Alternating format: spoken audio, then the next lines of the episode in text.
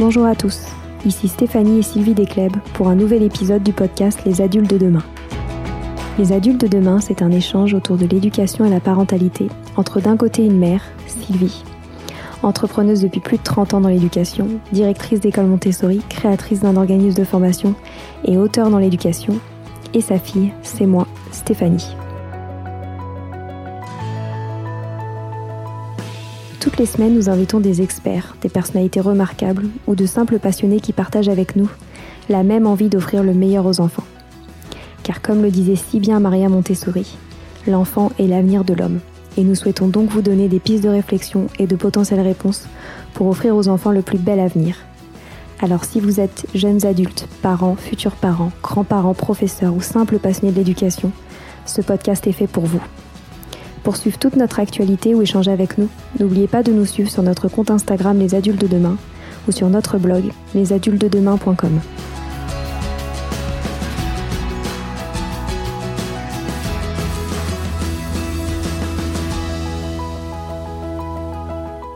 Bonjour à tous. Aujourd'hui, nous retrouvons notre pédiatre préféré, le docteur Arnaud Pserdorf, pour parler de l'adolescence. Nous rêvions depuis longtemps de consacrer un épisode à ce sujet, afin de mieux comprendre cette phase de vie complexe, remplie de changements physiques et psychiques chez les jeunes. Nous avons ainsi parlé de crise d'adolescence, de puberté, de l'impact de la Covid, des réseaux sociaux, de cigarettes, mais surtout de la posture de l'adulte, pour accompagner en douceur cette période de profonde mutation. Je vous souhaite une très bonne écoute et une belle journée.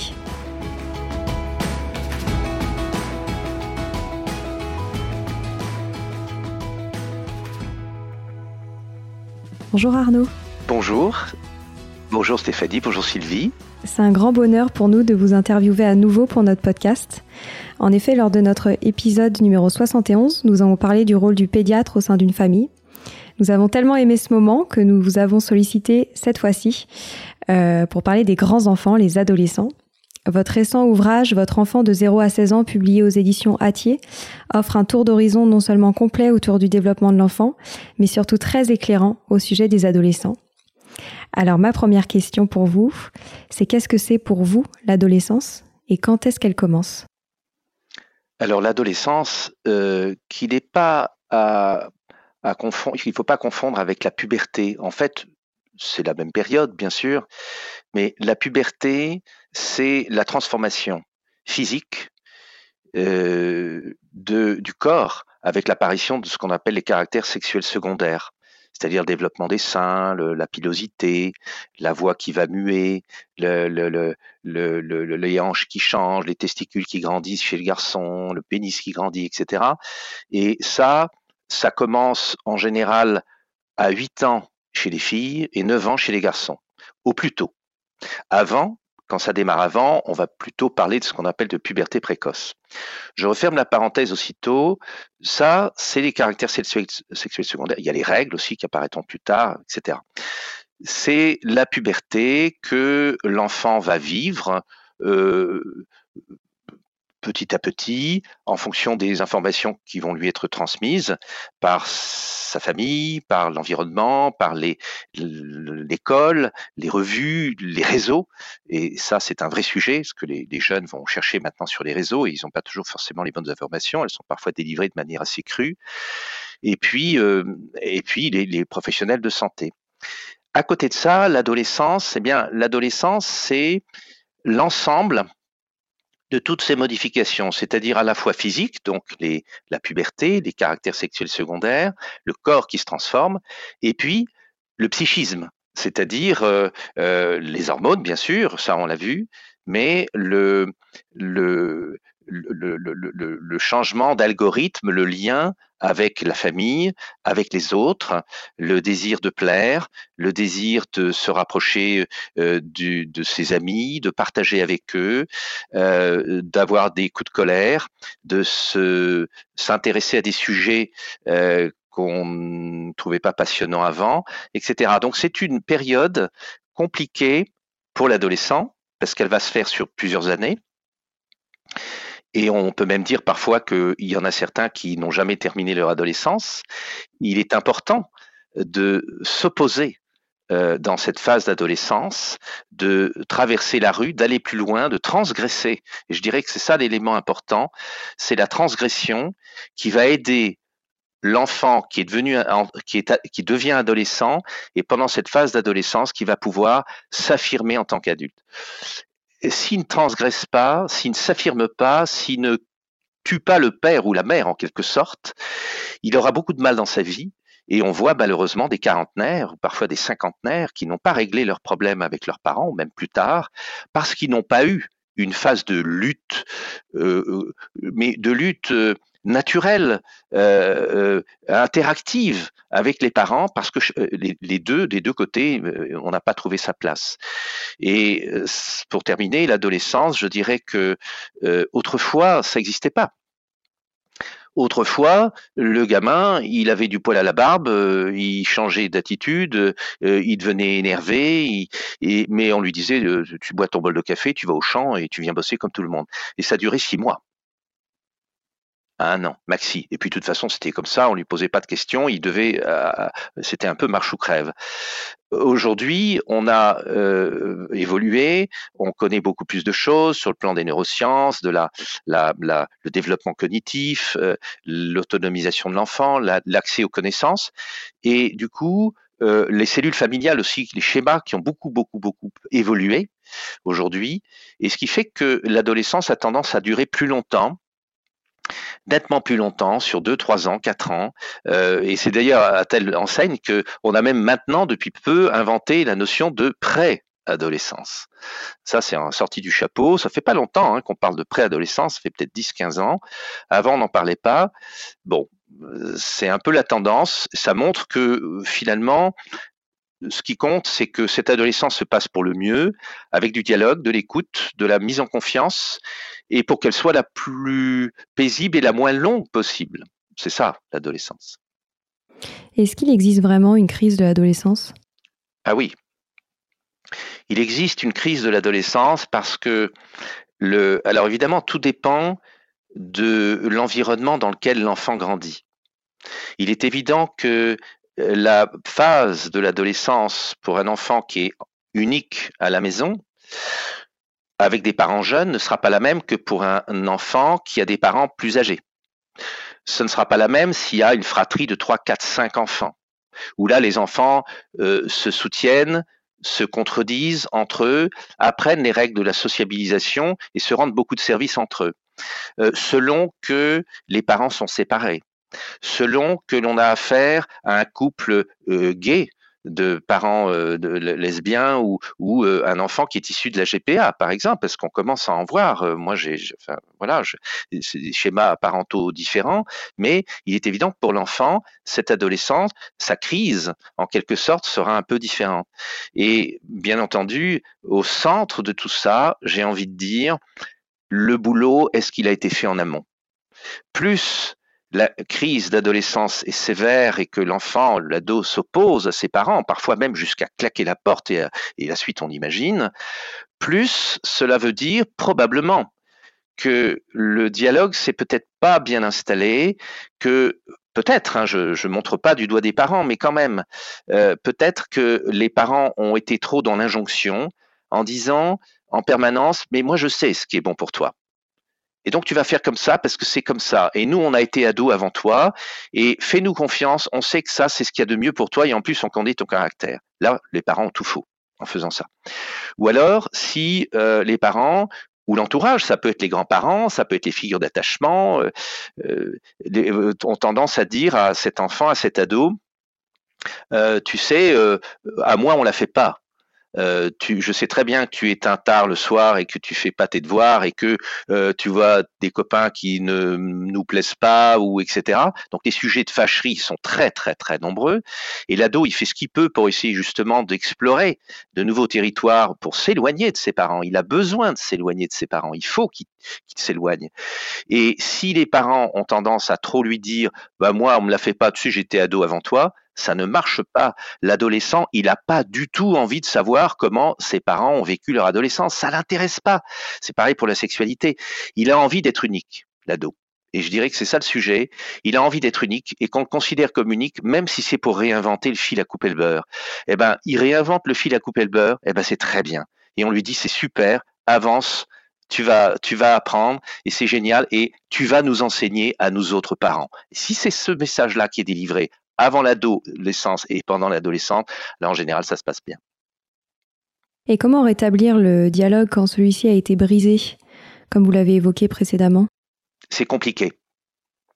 C'est compliqué euh, parce que souvent, euh, le, il y a une impasse euh, dans laquelle, avec un goulet d'étranglement.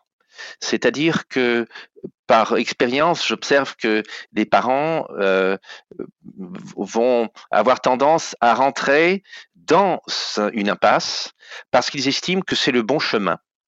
Sauf qu'ils n'ont pas la carte totale et ils ne voient pas qu'au fur et à mesure qu'ils avancent dans cette rue ou dans cette direction, ils ne voient absolument pas qu'elle est bloquée au bout, D'abord parce qu'ils n'ont peut-être pas d'expérience, ensuite parce qu'ils font un peu au feeling et puis ils pensent que c'est ce qu'il y a de mieux pour leur enfant, ou ils vont aller copier, ou ils vont aller voir sur Internet. Mais hélas, ça se ferme de plus en plus et à un moment donné, ils peuvent plus faire demi-tour. Et puis, à ce moment-là, l'enfant n'est plus là. L'adolescent n'est plus là. Il ne parle plus. Il rentre à la maison, il chante les repas. Il fait en sorte de, ne plus manger avec les parents. La, la formule qu'on connaît bien, c'est le petit-déj. Et ça, c'est une catastrophe parce que l'adolescent qui ne prend plus son petit déjeuner le matin parce que c'est relou, euh, c'est pour une seule et unique raison, c'est qu'il n'a pas envie de se taper la, tronche de ses parents qui vont encore lui faire des, remarques à deux balles. Euh, j'en ai marre d'entendre tout ça. Il n'ose pas s'opposer, donc du coup, qu'est-ce qu'il fait? Il se tait et il part le plus vite possible pour trouver ceux qui sont vraiment ses copains et qui comprennent ces problèmes, c'est-à-dire des gens de sa tranche d'âge. Et c'est là que ça peut basculer. Et, après, euh, on peut avoir des conséquences sur le plan euh, physique, avec des ados qui, euh, à 10 heures du matin, font des hypoglycémies, ont un manque de calcium, un manque de fer, se couchent tard avec les écrans, et du coup, n'intègrent pas les connaissances qu'on leur transmet avec bienveillance à l'école ou au lycée. Et c'est un rendez-vous manqué pour le reste de leur vie. Et c'est un peu dommage. Et du coup, les parents s'en rendent compte, et du coup, les parents rajoutent une couche en disant, mais tu sais, il faut que tu prennes un petit déjeuner, le docteur l'a dit, c'est important. Allez, hop, on repart en sucette, on rentre de nouveau dans l'impasse, et c'est pas comme ça qu'il faut délivrer à l'ado. Il faut, il faut constamment lui faire confiance. Les ados sont pas idiots il faut, moi je crois qu'un des messages le plus important à délivrer euh, quand on sent que ça commence à bloquer, c'est interrompre toute activité, se mettre en face de son ado, pas lui dire allez, on va parler là maintenant, on va échanger comme des adultes. Non, ça, ça va pas l'intéresser, ça se répare pas comme ça en cinq minutes. C'est partager des activités, euh, aller faire une balade, euh, aller au cinéma avec lui, c'est lui qui choisit le film, c'est lui demander des conseils lui dire écoute là j'ai un problème avec internet euh, je suis pas doué j'y arrive pas est-ce que tu pourrais m'aider? Euh, pareil pour le smartphone est-ce que tu pourrais m'aider dans le choix d'un truc? Aller faire une course tu peux me conseiller. Montrer que l'ado a sa place et que l'adulte a besoin de lui sans arrière-pensée. Et là on peut arriver à repêcher des choses Super intéressant. Et euh, tout à l'heure, nous évoquions, euh, avant l'enregistrement, les impacts euh, du Covid sur les adolescents qui ont vécu ces presque deux années confinés chez eux derrière des écrans. Qu'avez-vous remarqué en termes d'impact sur ces jeunes qui ont vécu cette phase? Alors, dans, dans, dans toute chose, je crois qu'il faut toujours positiver. Il faut positiver. Même le plus grand malheur, évidemment, c'est affreux, mais ce que je veux dire, c'est que c'est en tombant qu'on apprend à moins tomber. Et la Covid, euh, moi, je suis assez stupéfait de voir les effets alors je ne parle pas des effets physiques euh, sur la santé, euh, ça on, le sait, et même en pédiatrie, euh, c'est très complexe, et, ce virus, on sait comment fonctionnent les virus, et celui-là on est en train de le découvrir, ça va mettre des années pour en savoir un peu plus, ça peut mettre des décennies. Mais ce qui est assez extraordinaire, c'est de voir l'impact que ça a sur les différentes tranches d'âge toutes tranches d'âge confondues, aussi bien les vieux que les, les, les, les, quinquas, les, quarantenaires. Et pour les ados, alors, c'est très intéressant pour les jeunes enfants, mais là, on va pas en parler puisqu'on parle des ados, mais les jeunes enfants aussi, il y a un impact assez extraordinaire. Mais pour les adolescents, moi, ce que j'observe, c'est que il y a une espèce de de maturité accélérée chez les adolescents. Les adolescents observent une chose, c'est que la génération de leurs parents est déboussolée. Elle est déboussolée par ce Covid. Ils savent pas très bien quoi faire. Ils disent peut-être aujourd'hui le contraire de ce qu'ils disaient il y a six mois ou un an. Et c'est forcé. Même nous, médecins euh, ou, ou, gouvernement ou les, responsables euh, de la santé, euh, les messages évoluent un peu dans le temps et c'est normal parce que on découvre beaucoup de choses sur le vaccin, sur euh, le Covid long, sur l'impact sur le cognitif, etc.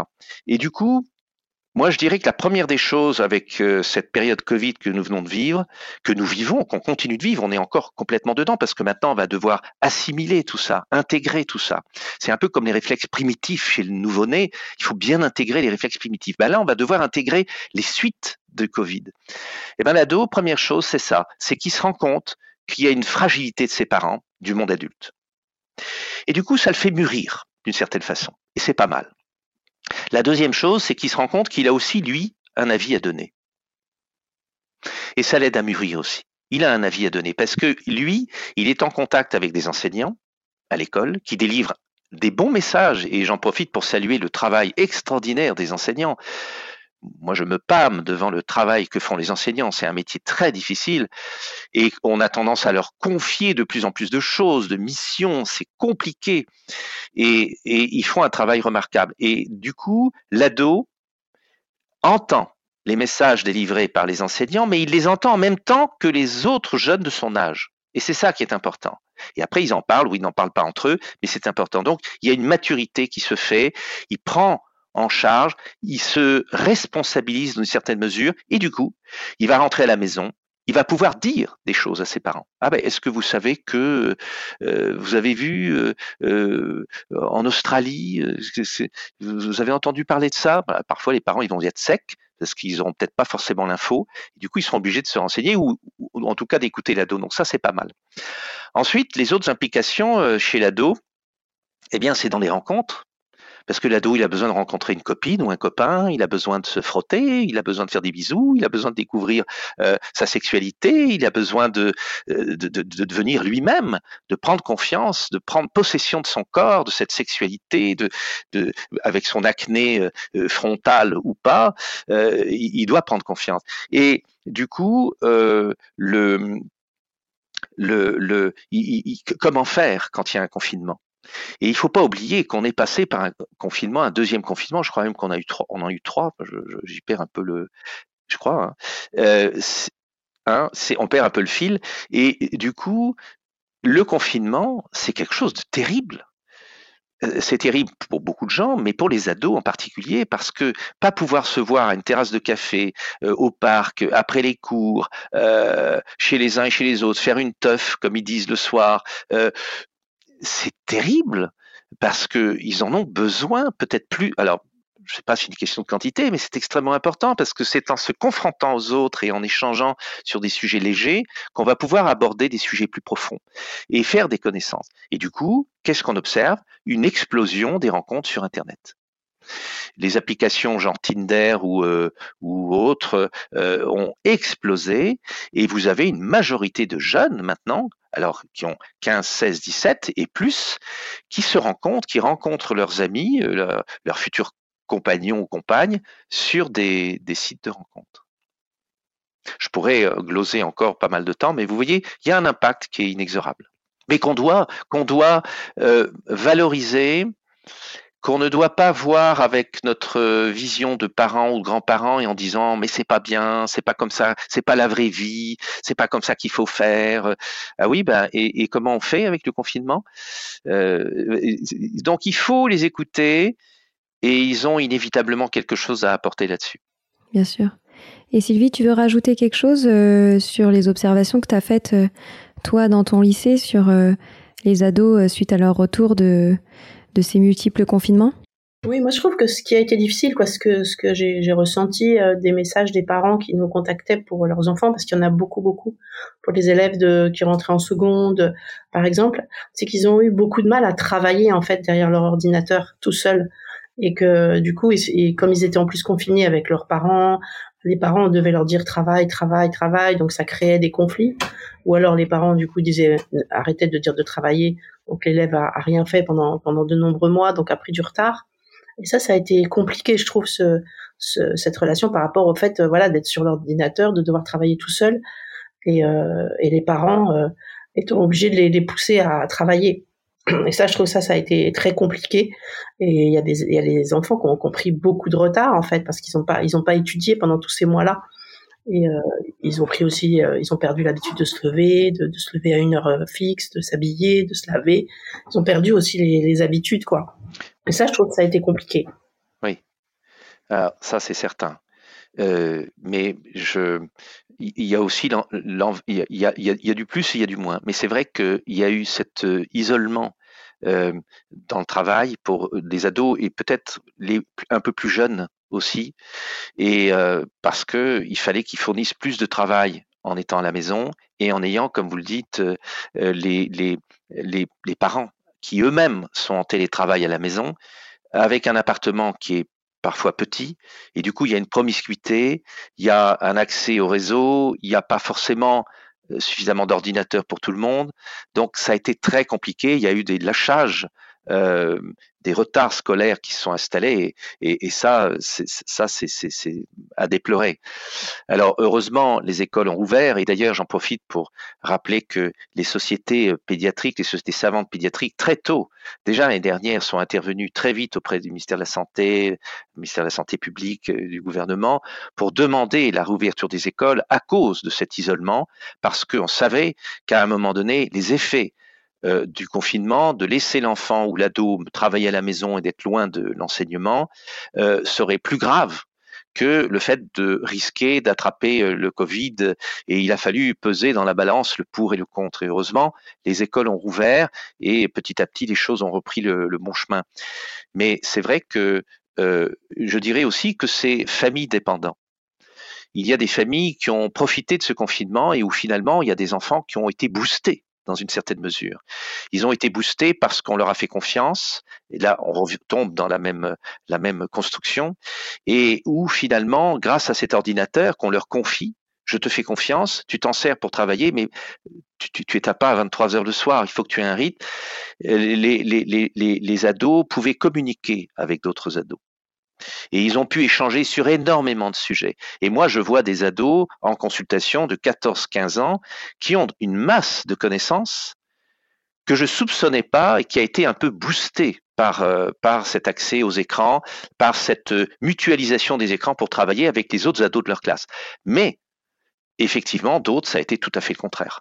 Eux, ils ont lâché le fil. Il n'y a pas eu un accompagnement euh, suffisant. Il y a eu trop d'injonctions, trop de ceci, trop de cela. Et ils ont euh, finalement sont servi des écrans pour regarder des séries. Euh, il y a eu un lâchage. Il y a eu la malbouffe. Ils ont pris du poids, absence du sport, perte de confiance en soi. Et les résultats, on les connaît. Oui, vous oui. avez tout à fait raison. Et à ce sujet, quel est votre point de vue autour de l'usage des écrans et des ados? Euh, notamment, vous avez parlé euh, des réseaux sociaux. On entend beaucoup parler maintenant euh, du complexe de l'image qui peut emmener parfois à du harcèlement scolaire. Quel est votre point de vue à ce sujet? Alors, le, le, point de vue, c'est que, premièrement, les écrans font partie de notre vie. Il faut l'accepter. C'est comme ça. Il y a encore beaucoup de parents qui disent mais c'est un monde horrible, euh, c'est un monde qui fout le camp, les écrans c'est horrible. Non, ça il faut sortir de ce schéma. Il faut se dire que les écrans, ça fait partie de notre vie. C'est comme ça. Alors évidemment, si un jour il y a une panne générale et qu'il n'y a plus d'électricité pour des raisons X, euh, bon, bah, l'humanité s'adaptera et elle refera travailler un peu sa mémoire et elle retournera peut-être un peu vers les livres. Mais c'est pas le sujet. Aujourd'hui, les écrans font partie de notre environnement. Et l'enfant qui grandit, qu'est-ce qu'il voit Il voit des parents qui sont tout le temps sur les écrans. Tout le temps. À la maison, le smartphone qui est tout le temps là, il y a des parents qui ne se rendent même plus compte, qui sont devenus complètement addicts, qui ne sont pas capables de couper leur téléphone pendant les repas. Le téléphone est dans leur poche ou posé à côté d'eux. Attends, je réponds, euh, attends, ça prend deux secondes. Et l'enfant, il voit ça. Il faut rappeler les bonnes règles, je dirais d'abord aux parents. C'est la première chose. Un, que c'est indispensable, les écrans. Deux, vous donner l'exemple.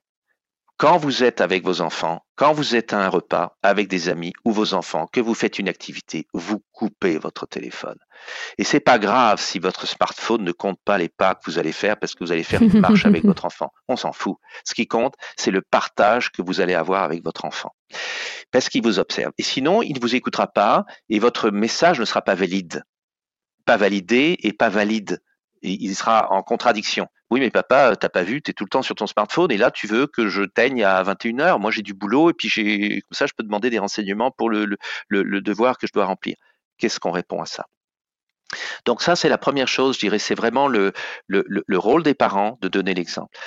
Ensuite, ben, évidemment, il y a des règles. Alors, une règle qui est facile, que tout le monde retient, c'est zéro écran avant trois ans. Elle est facile, elle est acceptée par tout le monde. Je ne vais pas développer les raisons, on le sait, on sait tout l'impact que ça a sur le sommeil, le développement cognitif, l'interactivité. L'enfant a besoin d'une interactivité avec les autres, c'est, on le sait. Après, il va grandir et on va autoriser. Il va pouvoir accéder un peu pour voir euh, un petit dessin animé, pourquoi pas euh, Toujours avec le contrôle des parents. Il ne faut pas non plus le laisser regarder n'importe quoi. Euh, un smartphone pour euh, parce qu'il va rentrer de l'école tout seul quand il a 8 ans, peut-être. Donc on va lui laisser un téléphone pour se rassurer soi-même. On va démarrer peut-être avec un téléphone à touche et pas forcément avec un écran. On va adapter en fonction de la situation familiale, mais toujours il faut faire confiance à l'enfant. Et ça, c'est un véritable apprentissage commun à la fois des parents, des grands-parents aussi, des parents et de l'enfant. Ça doit être du, j'ai envie de dire du B2B presque. C'est euh, euh, je te fais confiance, tu me fais confiance.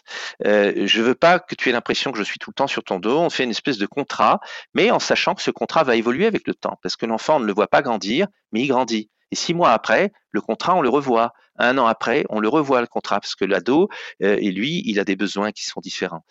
Donc, je dirais qu'il faut laisser l'ado s'exprimer, euh, écouter ses arguments, et après on les détricote ensemble en disant voilà, euh, voilà ce que ça apporte les écrans. On met d'abord les avantages en avant, puis après, si on sent qu'il y a l'écoute, on, échange, on parle, on prend un moment pour en parler. On ne le fait pas dans la colère.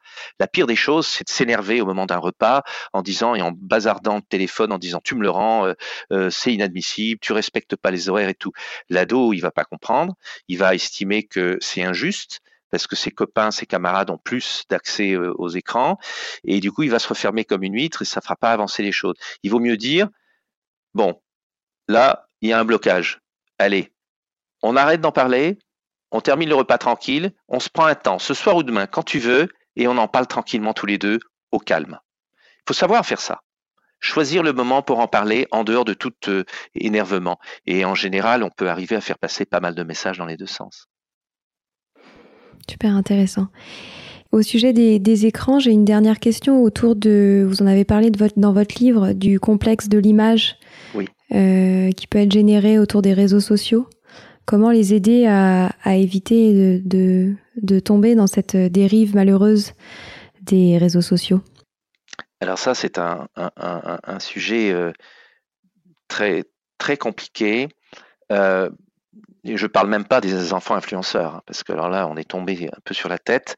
On a des parents parfois qui font du business avec des enfants et qui ont des enfants de 3, 4, 5, 6 ans et qui les en transforment en influenceurs. Je vais refermer la parenthèse. Mais pour ce qui est des réseaux sociaux, l'enfant, l'ado a une fragilité. C'est l'image. Elle a toujours existé. Et d'ailleurs, nous tous, moi, quand j'étais ado, euh, il y avait la mode des pattes d'éléphant. Ben, j'ai mis des pantalons pattes d'éléphant. Euh, c'était la mode des déstockages des Américains. Donc, j'avais un blouson avec marqué US Army euh, dans mon dos. c'était l'époque où on fumait comme des pompiers. alors, moi, j'ai pas trop fumé. Je fumais plus tard. Enfin, j'avais des copains qui fumaient. C'était l'époque. Enfin bon, à chaque époque, il y a une, un besoin pour l'adolescent de se reconnaître et pour, se rassurer et voir qu'il appartient au groupe. Le groupe, c'est les autres qui ont le même âge. Et d'ailleurs, on le voit, parfois, il suffit d'avoir un an de moins, on n'est pas dans le même groupe. Ah non, désolé, euh, tu traverses le trottoir, toi, tu es un, un nain. Tu fais pas partie de notre groupe. Donc, les ados sont parfois durs entre eux, même avec d'autres qui ont que un an de moins, alors que ça peut être un enfant d'un an de moins qui est plus mature que eux. Donc, c'est un vrai sujet. L'image, c'est un vrai sujet de tout temps. Et avec l'arrivée des réseaux, on a eu le, le pire, ça a été la feuille A4. Le pire, ça a été il y a quelques années où les gamines, euh, il fallait que leur taille tienne euh, dans la largeur d'une feuille de format A4. Et elles faisaient tout pour devenir anorexiques parce qu'il fallait absolument répondre aux critères euh, de la beauté. C'est ce qu'elles imaginaient, la beauté, c'était ça. Alors c'est un peu passé. Maintenant, on a d'autres critères. les critères, c'est hélas beaucoup le, le, visage, c'est l'épilation, c'est la cosméto, c'est les vêtements bien sûr, ça, les vêtements, les chaussures, c'est euh, euh, la manière de parler. On a fait, j'ai fait une, interview sur Europe 1 il n'y a pas longtemps. On s'est amusé à interviewer des enfants dans la rue, des ados, et ils étaient incapables de ne pas utiliser le mot genre. Le mot genre. Alors genre, euh, genre, oui, mais genre, et, c'est drôle, il y a des tics verbaux. Ben, pour l'image, c'est la même chose. L'image, euh, euh, l'ado en a besoin, et c'est vrai que maintenant, avec tous les outils qu'on a, Instagram, TikTok, etc., et le smartphone dans la poche, puisque maintenant tout, tout passe par les smartphones, eh il y a une espèce de, de, de de d'homogénéisation, on a une réaction immédiate. On voit tout de suite si ça plaît. Si ça plaît pas, c'est qu'on n'est pas bon, donc il faut qu'on change. Et c'est là qu'il y a des ados qui sont perdus, qui se perdent et qui tombent dans du harcèlement, qui tombent dans euh, des chutes des résultats scolaires, dans de la défamiliarisation, euh, dans la perte de confiance en eux, dans la, perte des repères d'attachement auprès de leurs euh, aînés, et dans une opposition qui peut amener à les faire terminer dans la rue on le voit hein, régulièrement. Il moi, il y a des, jeunes de 20 à 25 ans, euh, parfois que j'approche dans la rue, et ça m'intéresse euh, de savoir un peu euh, comment ça s'est passé pour qu'ils fassent ce choix.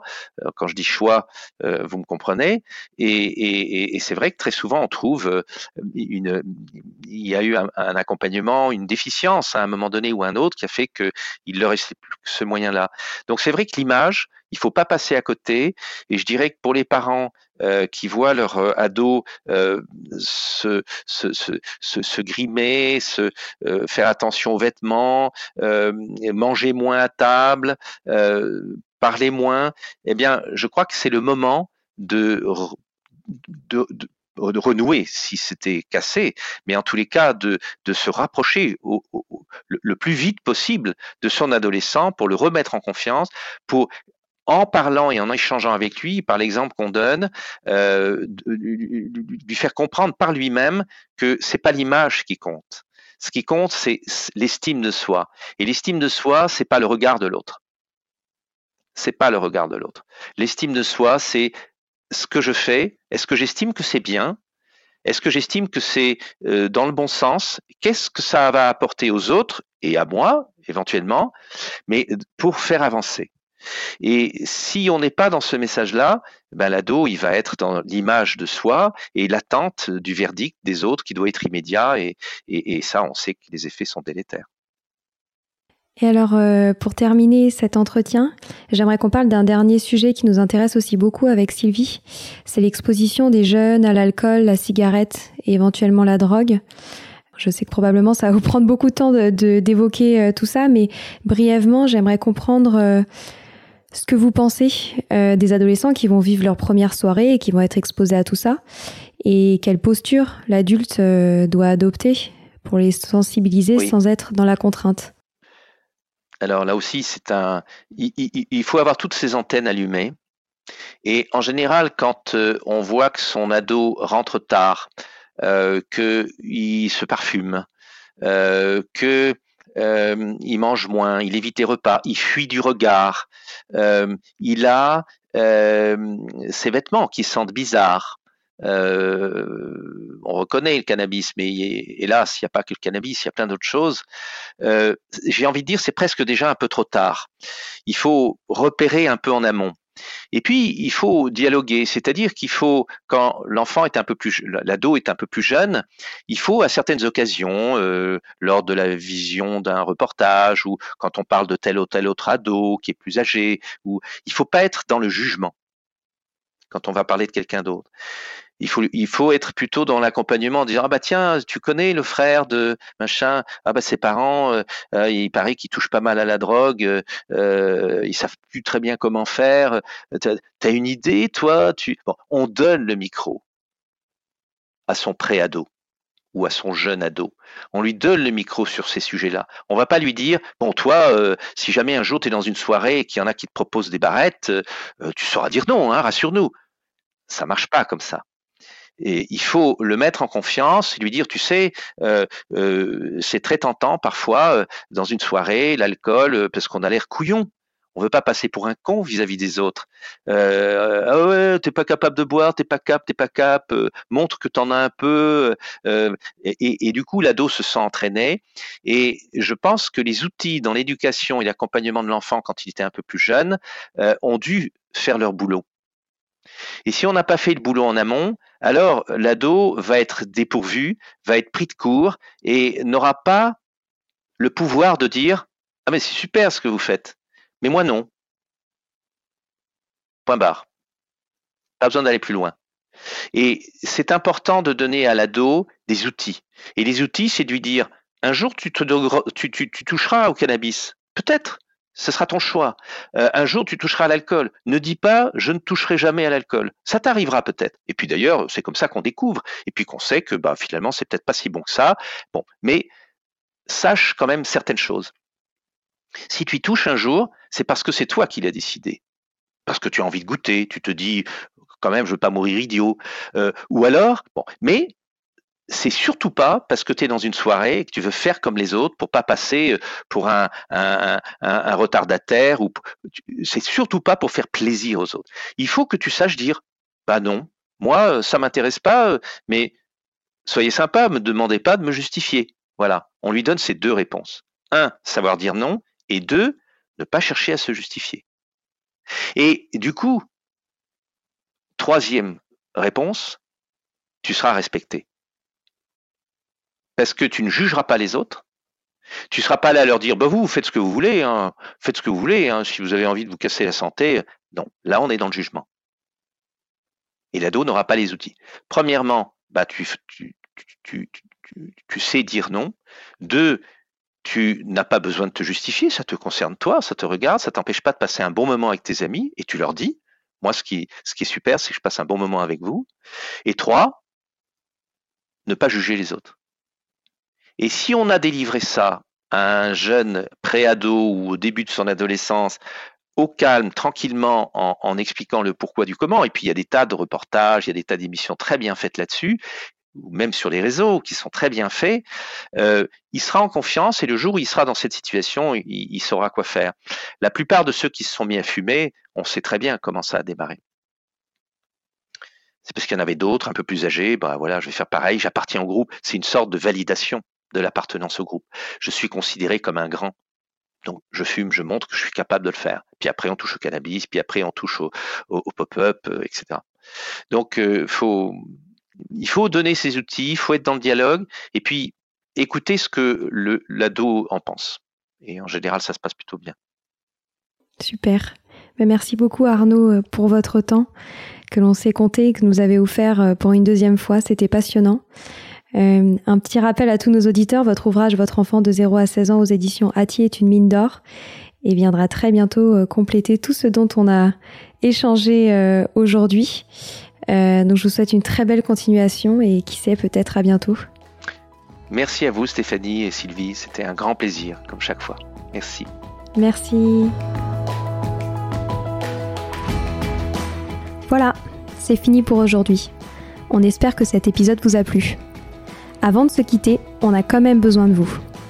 Si après avoir écouté cet exposé, vous ressortez avec plein d'idées pour apporter le meilleur aux enfants, n'oubliez pas de nous laisser 5 étoiles et un petit commentaire sur Apple Podcast, sur iTunes ou toute autre plateforme d'écoute de podcast. Cela nous aidera à mieux ressortir et surtout à nous motiver pour continuer cette aventure ensemble. Si vous avez des suggestions, des idées de thèmes, des questions à poser, n'hésitez pas à nous contacter sur les réseaux sociaux Instagram ou LinkedIn en tapant les adultes de demain. Nous serions ravis d'échanger avec vous. Si vous souhaitez en savoir davantage sur Sylvie, je vous invite vraiment à aller voir son blog sylvidescleb.com ou à la suivre sur Instagram en allant sur son profil Sylvie Desk, D-E-S-C-du-bas Montessori. Enfin, si vous souhaitez en savoir plus sur le calendrier des prochaines formations Montessori, rendez-vous sur www.apprendre-montessori.fr. On a hâte de vous retrouver vite et à très bientôt sur les adultes de demain.